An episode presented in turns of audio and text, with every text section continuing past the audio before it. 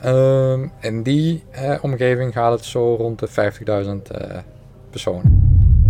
Welkom terug bij Kennis is Macht, aflevering 2, Inside Job. Ja, die herinner ik me nog wel goed, ja.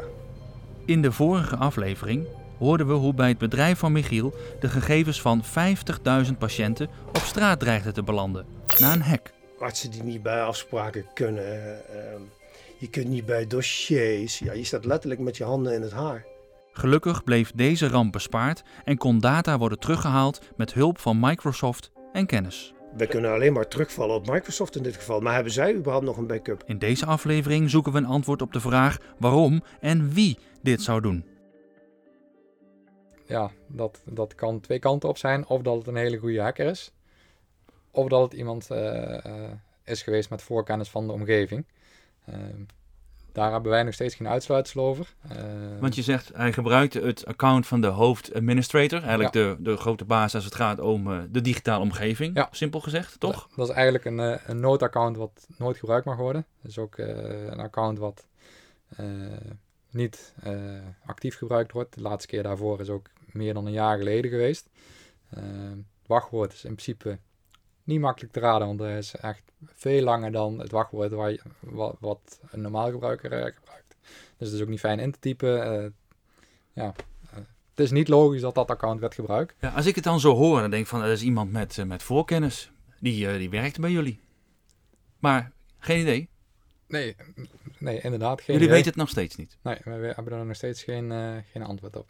Het zou ook nog een willekeurige, hele goede hacker kunnen zijn Ja. die denkt, ik ga dat bedrijf eens Ja. aanvallen om alle gegevens te wissen. Waarom Ja. zou je dat doen?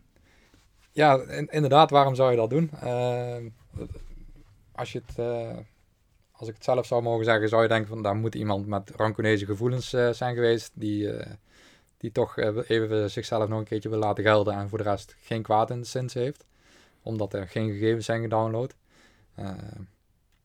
Maar ja, wel, Ja, geen kwaad in de zin. eh, ja, maar geen kwaad in de zin heeft om eh, daar zelf rijk van te worden. Laat ik het zo, laat ik het zo zeggen. Ehm, want ja, in principe heeft die persoon hier geen geld aan kunnen verdienen. Hij heeft alleen maar eh, ja, iets kapot ja, gemaakt. het bedrijf willen Ja, frustreren. dat, eh, Maar dan kan ik me voorstellen dat je dolgraag wil weten wie dat heeft gedaan. Heb je de politie ingeschakeld bijvoorbeeld? ja, zeker. Ehm, eh, we hebben een aantal dingen gedaan naast de leverancier ingeschakeld. We hebben ook een, een security, eh, cybersecurity verzekering. Eh, daarin zit, zat ook een forensisch eh onderzoekteam wat daar naar voren werd geschoven. En we hebben natuurlijk aangifte gedaan, want het is gewoon... ja, als je het ergens mee moet vergelijken, is het vandalisme geweest. En namen ze het hoog op bij de politie? Had je het gevoel, dit Ja. nemen ze serieus? Ja, zeker. Die zijn, hebben ook alle gegevens van de forensisch onderzoek en van de leverancier opgevraagd.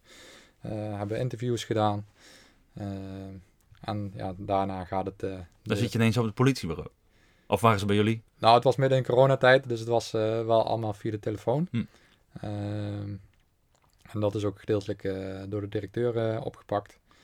Ehm, maar ja, de, de politie nam het zeker serieus. Kan ik me voorstellen dat de politie jou ook als potentiële verdachte ziet. Want jij hebt heel veel rechten. Zeker. Daar, Heb je dat ook zo gevoeld of niet?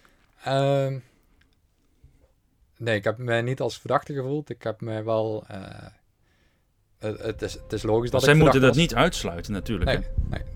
Dat, eh, dat hebben ze ook zeker niet gedaan. Ehm, de, ja, de drie beheerders, eh, of de twee beheerders en ik, wij waren de potentiële die dat wachtwoord gewoon legitiem hadden kunnen gebruiken. Mhm. Ehm, dus ja, de- al die drie personen die waren wat dat betreft verdachten. Drie verdachten, waaronder dus Michiel zelf. We horen hem in een van de volgende afleveringen weer terug. Nu eerst naar Jos Bredero, mijn supervisor bij Kennis. Eens kijken wat hij nog van deze zaak weet. Ik parkeer mijn auto voor een nieuw kantoorpand dicht bij de snelweg in Nijmegen. Kennis zit op de tweede etage. Welkom bij Kennis. Staat er op de deur?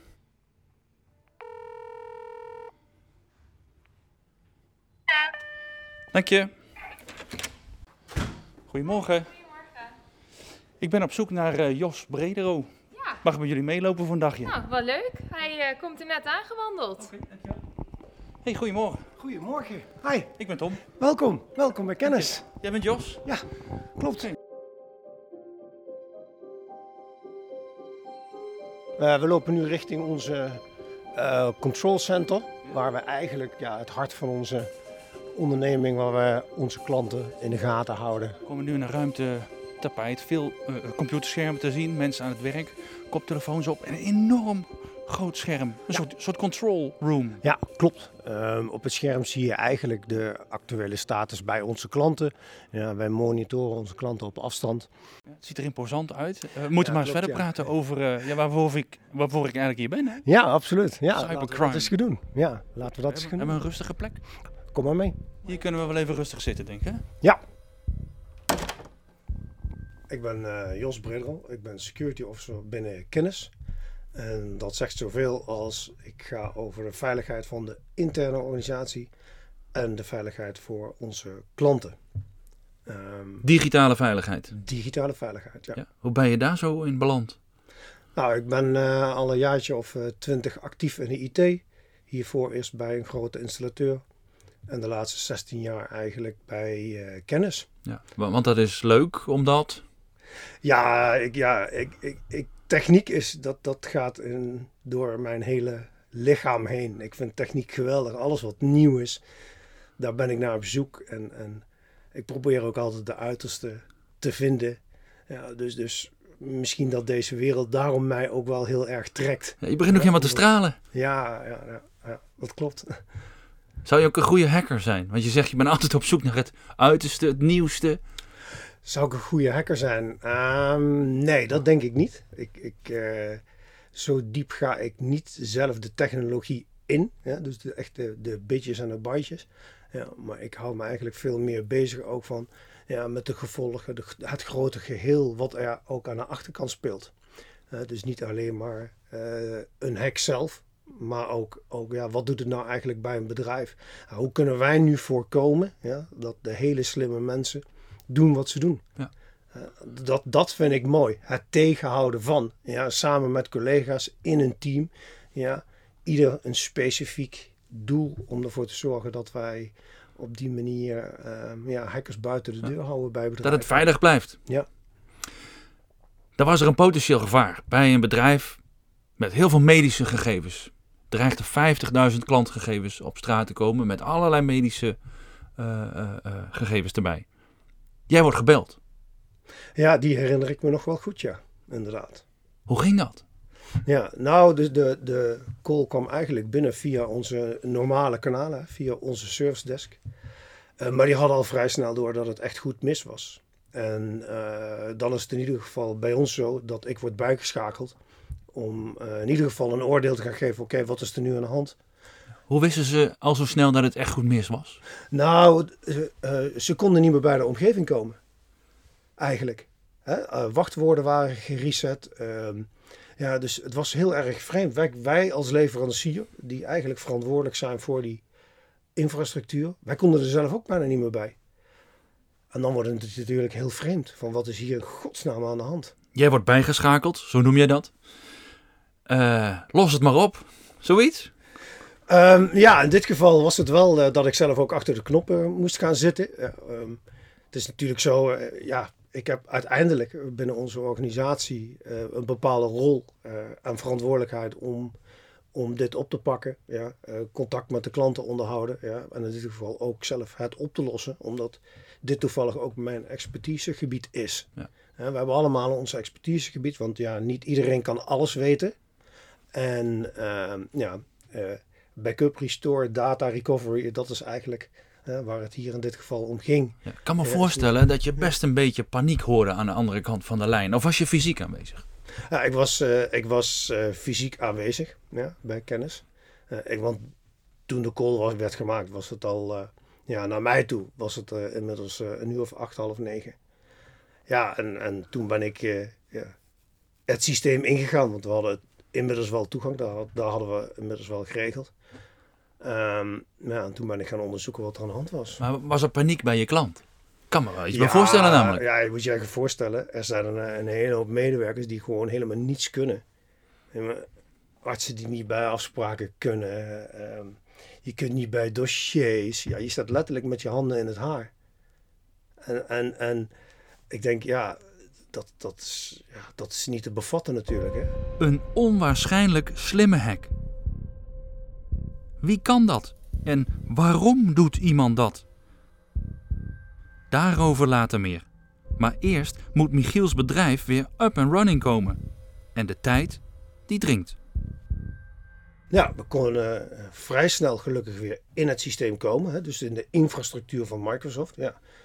Want dan konden we in ieder geval ook gaan kijken van wat er aan de hand was. Ja. En wat bleek? Ja, wat bleek is dat er een, uh, een server verdwenen was. Een virtuele server, zoals wij dat uh, noemen. Helemaal weg. Had je zoiets eerder gezien? nee. Nee. Nee, dat was, wel, dat was wel bijzonder.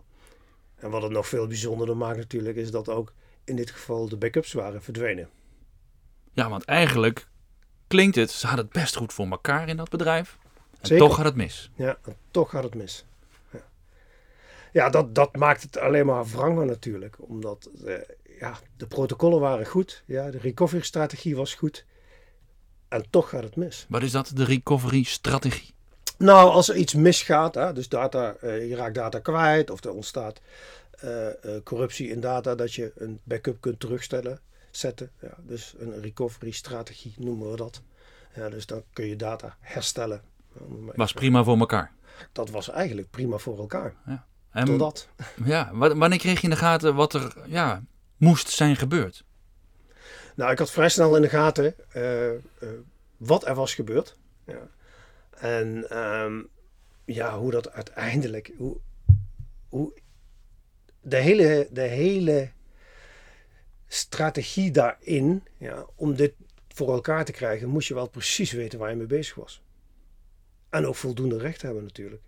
Je moet ook eerst een machine uitzetten. Ja, dan moet ik hem fysiek ontkoppelen vanuit de infrastructuur. Daarna kan ik hem pas weggooien. Ja, ik, dan kan ik alle backups gaan weggooien. Dat is ook een procedure. Dat kun je niet zomaar even doen. Je moet daar voldoende kennis voor hebben. Ja. En de hele procedure is ook nog in een bepaalde volgorde. Ja, want anders lukt het gewoon niet. Interessante kwestie, lijkt mij zo. Voor iemand die in dit beroepsveld zit.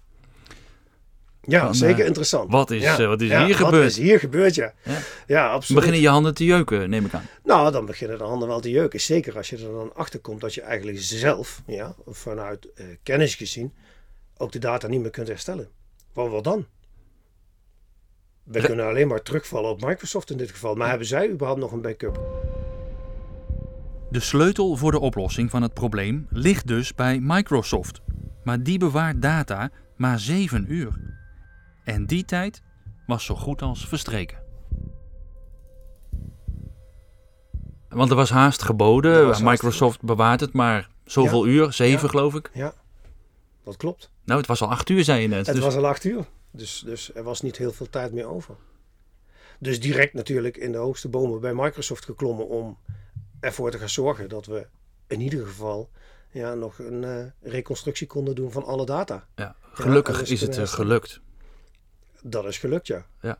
Dan ga je daarna, gelukkig is die data weer teruggekomen. Ga je even rustig zitten en dan ga je eens observeren.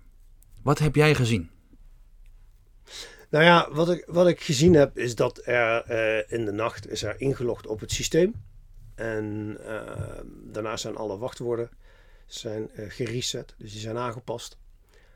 Um, zodat eigenlijk nog maar één account kon inloggen. Van de hacker, noem ik hem dan maar even? Ja, van de, van de hacker in dit geval.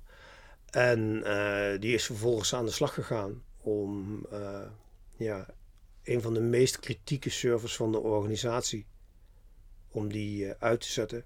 Ja.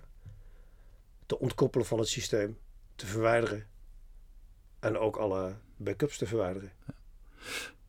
Ik zit de hele tijd in de, met, die vraag in mijn hoofd. Waarom zou iemand dat doen? Heb jij daar een antwoord op?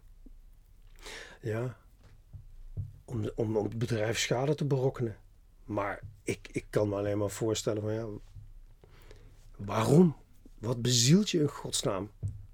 En, en ja, de gedachtegang erachter is soms voor mij ook wel heel erg lastig om, om te beoordelen. Want ja, Ja, een geval als niet dit. in, de- in, in de hoofd van een hacker zitten. Nee, in het gev- een een geval als dit had jij nog nooit meegemaakt, zei je net, hè? Nee, nee, nee.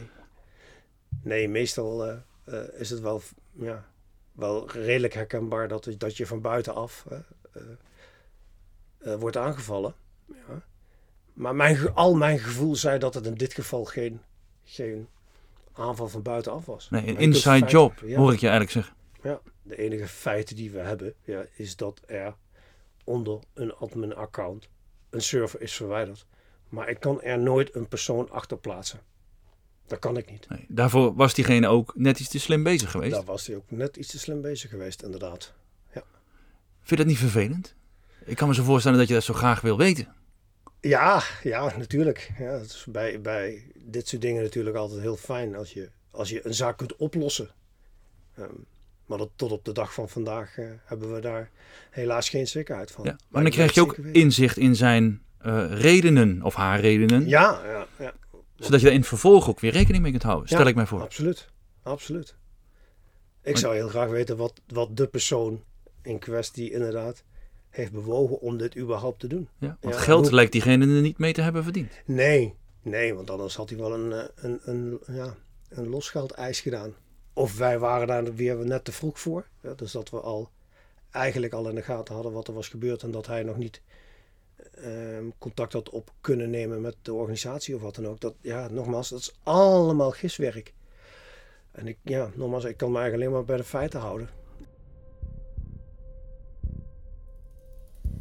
In de volgende aflevering spreek ik met Dave Maasland, directeur van IZ Nederland, de specialist op het gebied van cybercrime en cybersecurity.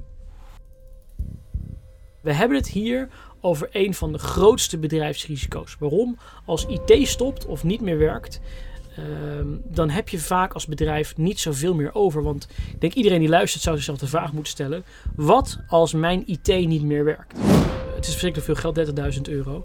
Alleen als je kijkt naar de gemiddelde kosten van bijvoorbeeld een, een, een ransomware aanval, wat ja, ik niet denk ik anders uit kan leggen dan een digitale hartstilstand. Al jouw computersystemen liggen plat op slot en jouw bedrijf werkt niet meer. Je hebt een digitale hartstilstand.